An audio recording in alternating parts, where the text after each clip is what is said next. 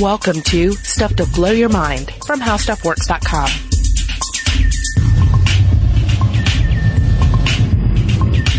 Welcome to Stuff to Blow Your Mind. I'm Julie Douglas, and this week co-host Robert Lamb is off pursuing the lengthening of his telomeres.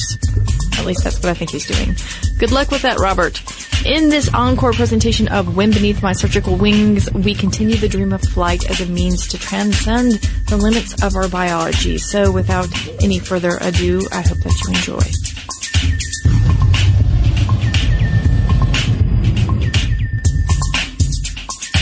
Okay, so we've discussed in the past about uh, how we have augmented ourselves before. I, I believe there's someone who had an ear grafted onto his Yes. skin, um, or rather, the, the tissue was grown for it. Yeah, that was in our performance art uh, episode. Yeah, and um, you know we've had we've talked about people who've taken out ribs before to have like you know twelve inch waist. Um, We have certainly manipulated and uh, bodily modified ourselves to the extent where it's a little bit shocking.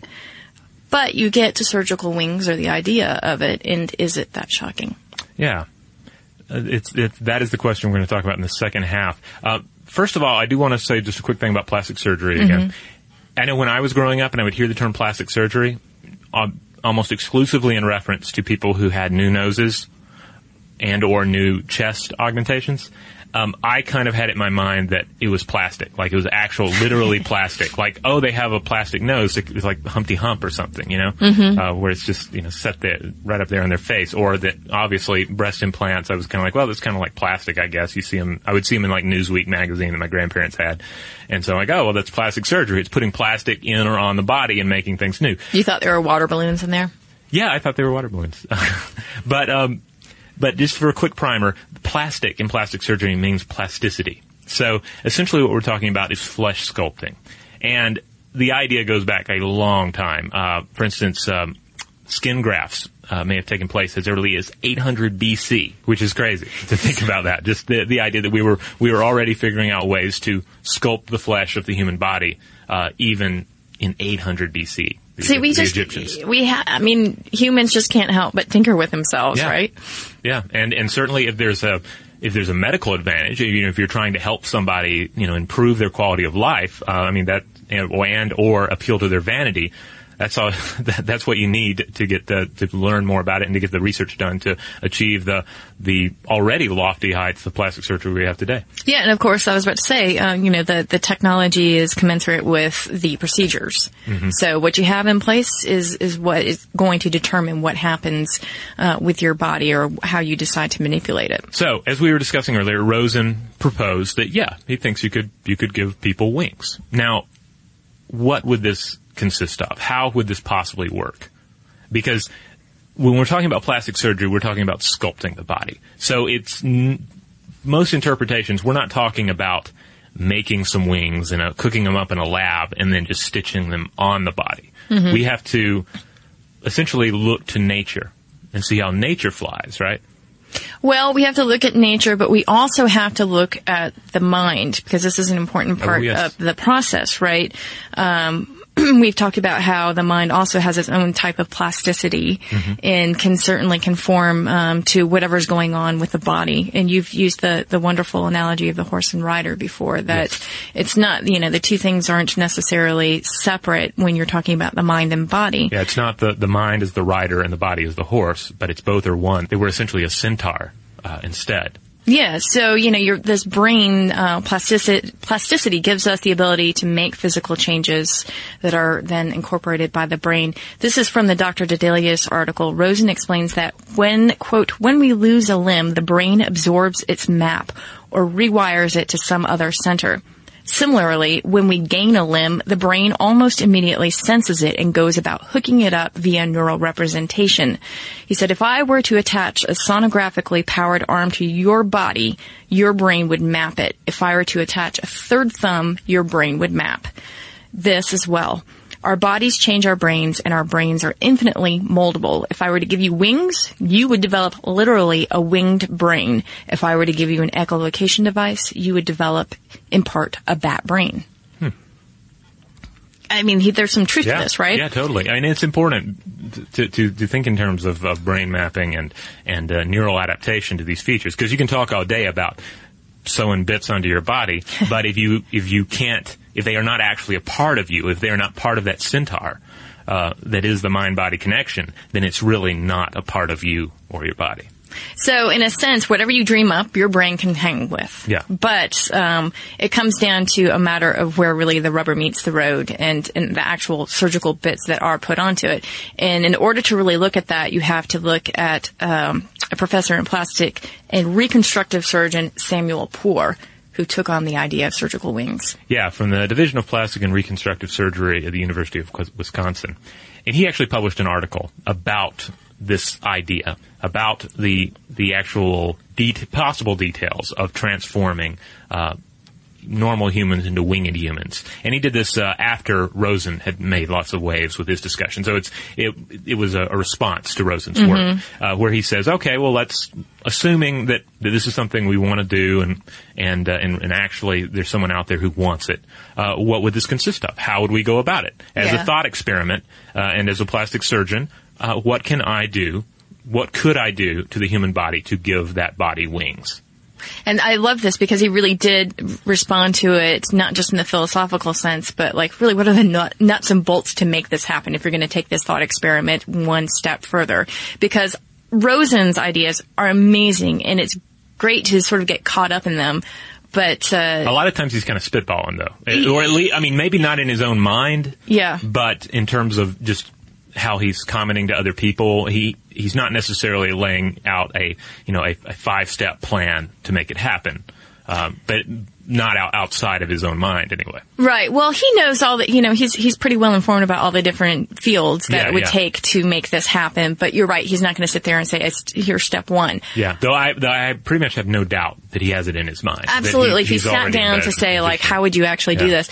But that's why I think it's so interesting that Samuel Poore took this on because it does give you a sense of what the limitations are and um, what the possibilities are as well.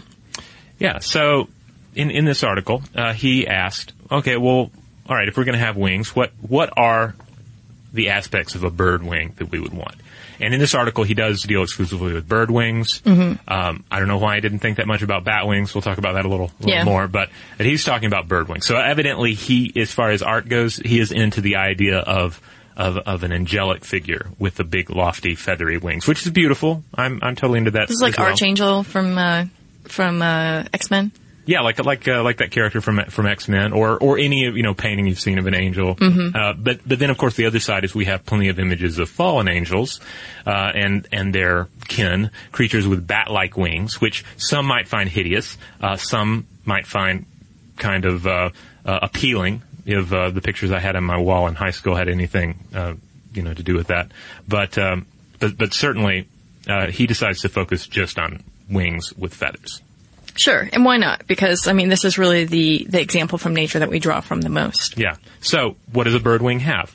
First of all, it has those feathers for lift and insulation. It has a highly derived shoulder and a distinct thorax. Okay. Mm-hmm. So, what else do we have to take into into account here? Then we have to we have to look at the human body. What do we have? Well, we have these arms, right? Mm-hmm.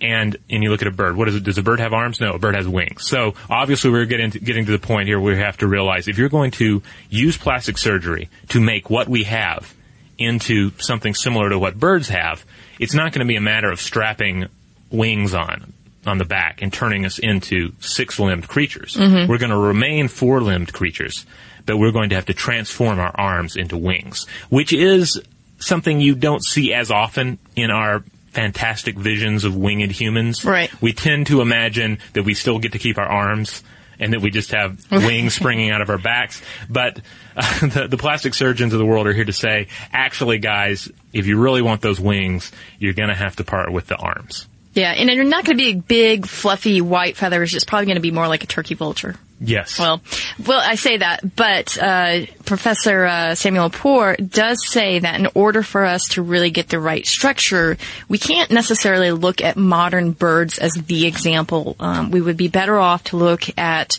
something called the Archaeopteryx, and this is a bird that existed 150 million years ago. Yeah, because the Archaeopteryx has a very primitive wing structure. It's a very early model. Okay. Versus birds, modern birds, which have a very high, a very highly evolved, very advanced model of the of the wing. So if you're going to using the plastic surgery techniques that we have today, if you were going to transform our arms into wings, mm-hmm. you really want to fit with go after something a lot simpler because that's going to be something that we can actually achieve potentially, arguably, uh, as opposed to a really ad- advanced structure. It's kind of like if you're adding onto your house, right? You, you have to take into account the existing architecture, the existing structure, what is going to work structurally as a part of the new house, what is going to work stylistically as part of the new house, and uh, if you know, it's just not always in the cards to take, say, a, a medieval castle and then build a highly modern structure on top of it. I mean, it's just you have to take into account the original form. So our arms are great arms, but they're really crappy wings, like the crappiest wing possible because they they, they don't do anything. You know, so to to actually change them into wings, we're mm-hmm. essentially having to backtrack on evolution and go think back to how wings really begin to evolve and and take form in organisms. Which makes sense, right? Because you do, as you say, have to go back to the more primitive version if you're trying to make this, you know, from soup to nuts on Yeah. a human being. It's a little bit ironic, though, that you'd have to go back 150 million years in order to uh, get some sort of futuristic um, structure for human wings. Yeah, because the the Archaeopteryx uh, it had it was it was feathered, it was flying, but it had a far less complex wrist and shoulder, which is key because this is what really places it within surgical reach for us. Okay, so in this article, Poore lays out some possible steps to transform the arm into a wing. He talks about forming a distal row of carpal bones and metacarpals uh, in our existing arm into a carpometacarpus, which is essentially a buffalo wing. Delicious. Yeah, uh, and a single fused bone between the wrist and knuckle. So if you look, if you look at a, at a picture of a human arm and you and you see a picture of the um, of the, the wing of a, of a bird or, or in this case a, a flying dinosaur, then you see that all right we have uh, uh, the humerus, uh, the upper bone in the arm. We both have that. Uh, but then when you're looking at uh, at the lower uh, portion of the arm, the lower bones, that's where you're talking about needing to fuse things together. Because uh, do you ever see a bird using like a, a, a smartphone or typing on a keyboard? No, they don't need the digits. Right, and the wrist and knuckles all being one piece makes sense too, right? Right. Because they're not sort of waving their hands back and forth.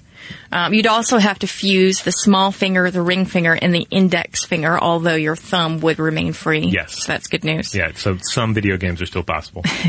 the hand and elbow uh, would have to be fixed uh, to prevent uh, too broad a range of movement, but uh, but there's not, not any need for bone fi- bony fixation in the elbow.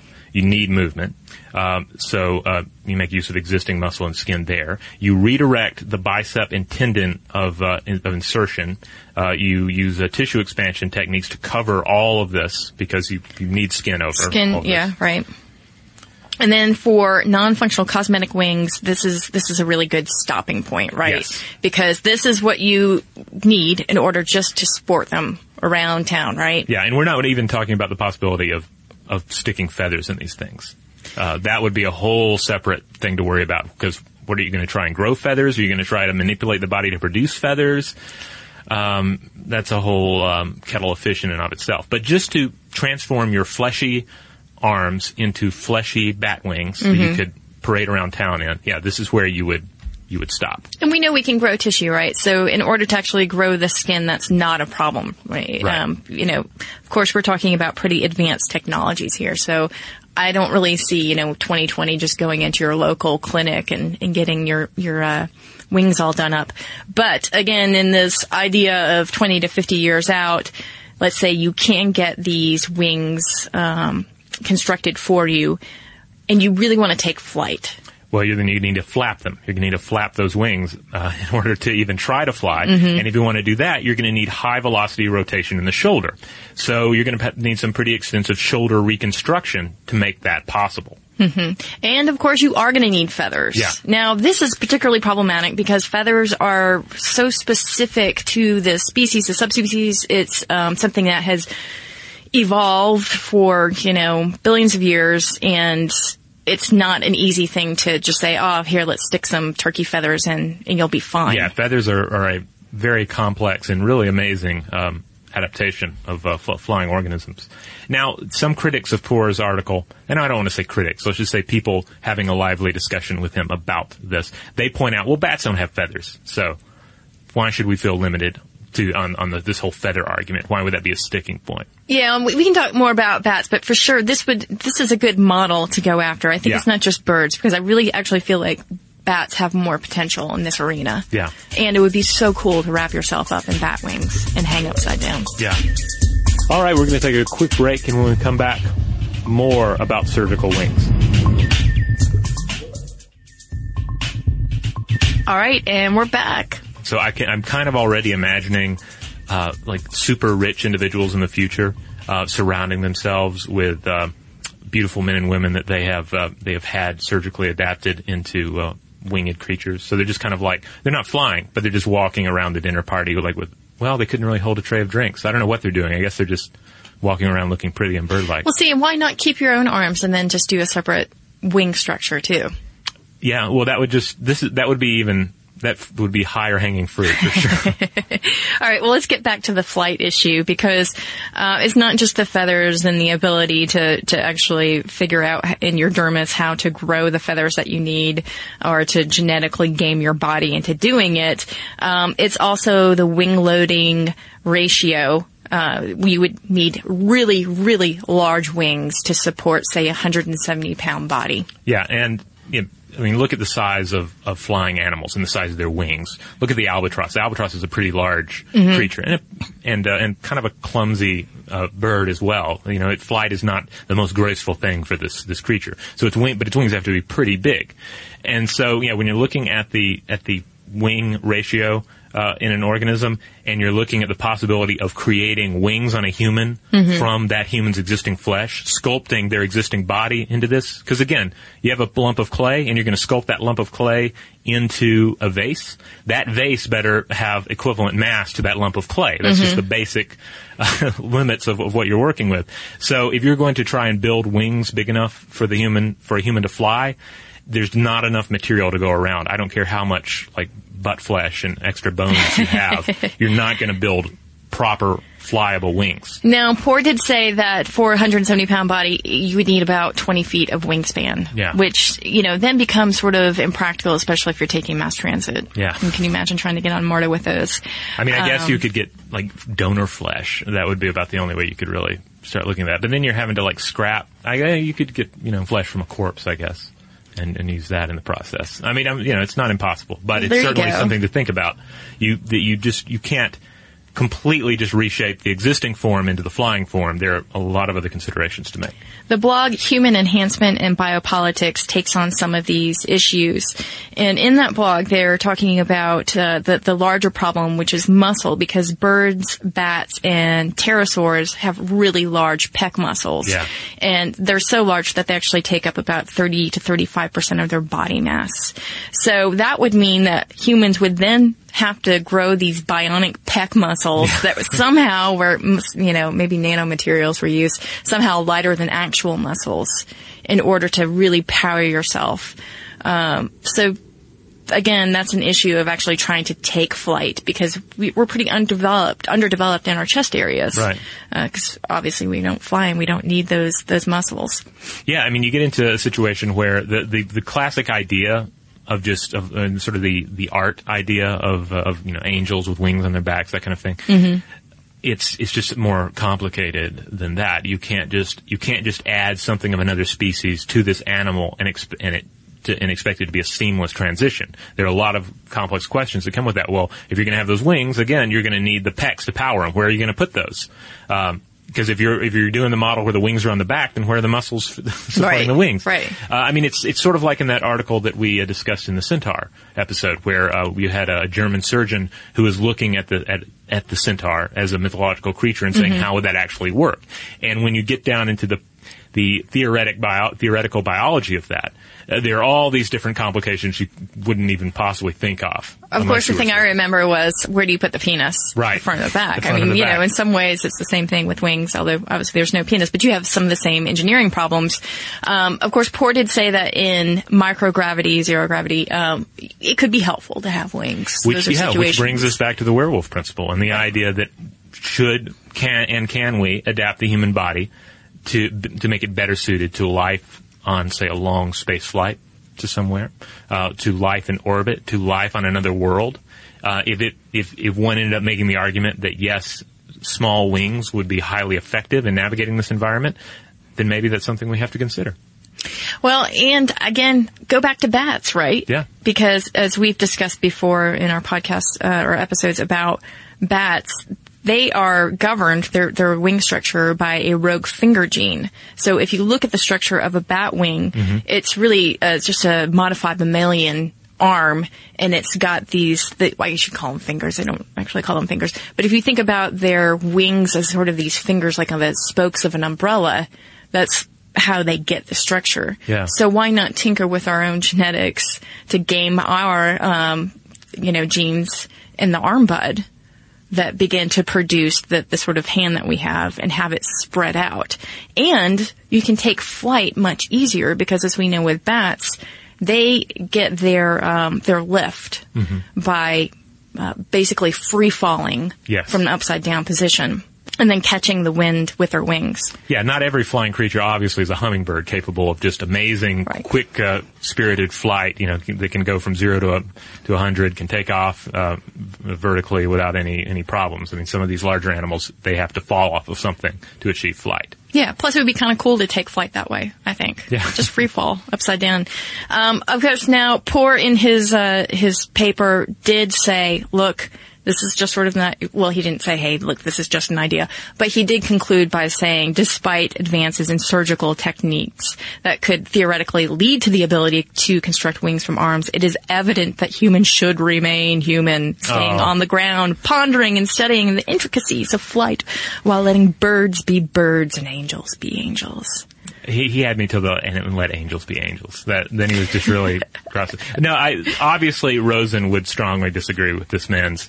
Uh, he would probably see um, see Poore as as someone with a limited um, limited vision for humanity, whereas Poore is, is certainly staying more on the cautious realism uh, side of the. Well, Poore also doesn't really address uh, genetic tinkering as well. He's just Yeah. sort of saying, what, what do we do right now with the materials that we have? Um, so some of the some of his discussion is limited by that, but uh, there is this idea that is in the article, uh, Dr. Daedalus, um, and it is uh, an idea put forth by Mary Douglas. She wrote in her anthropological study, Purity and Danger, that human beings have a natural aversion to crossing categories. And that when we do, we transgress, or when we do transgress it, we see it as deeply dirty.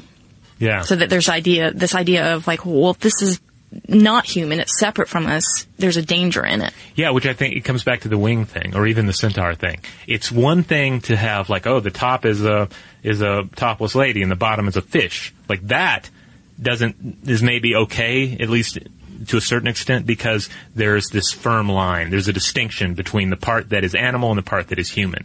And when you get into, you know, we've talked before about monsters. The idea of any kind of a monster is that it embodies an idea, especially the any kind of monster that is half human, half beast. It's ultimately about the competing higher and lower natures of our being. The part of us that thinks that we're above an, being an animal, and the part of us that is inevitably an animal and we but we like seeing that division even in our monstrous uh, imagined creations. But when there is crossover, more crossover than we anticipated, that's where the, we get in that polluted area. When you get into models of a centaur that has a penis in the front.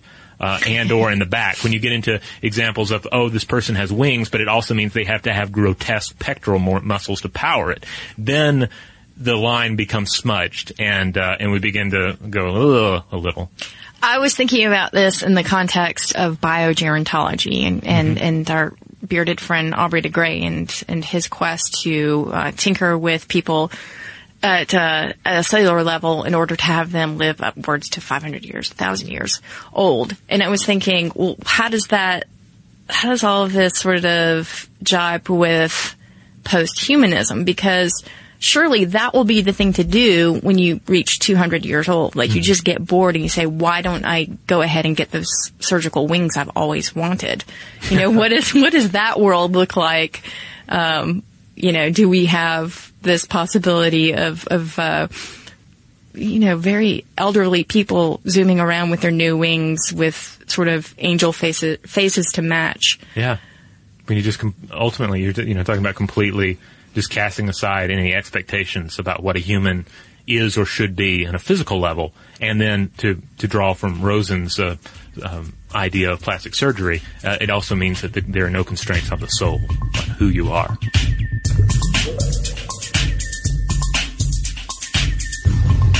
Hey guys, that concludes our musings on transhumanism by way of bird and bat wings. If you want more of this kind of uh, futurist fare as well as other offerings, you can find it on stufftoblowyourmind.com and Mind Stuff Show on YouTube. You can also join us round the social media fire on Twitter, Tumblr, and Facebook. So, here's my question to you guys. Do you have a topic you feel really strongly about, one that you'd like us to cover and uh, and to really delve into. Let us know at blowthemind at howstuffworks.com. For more on this and thousands of other topics, visit howstuffworks.com.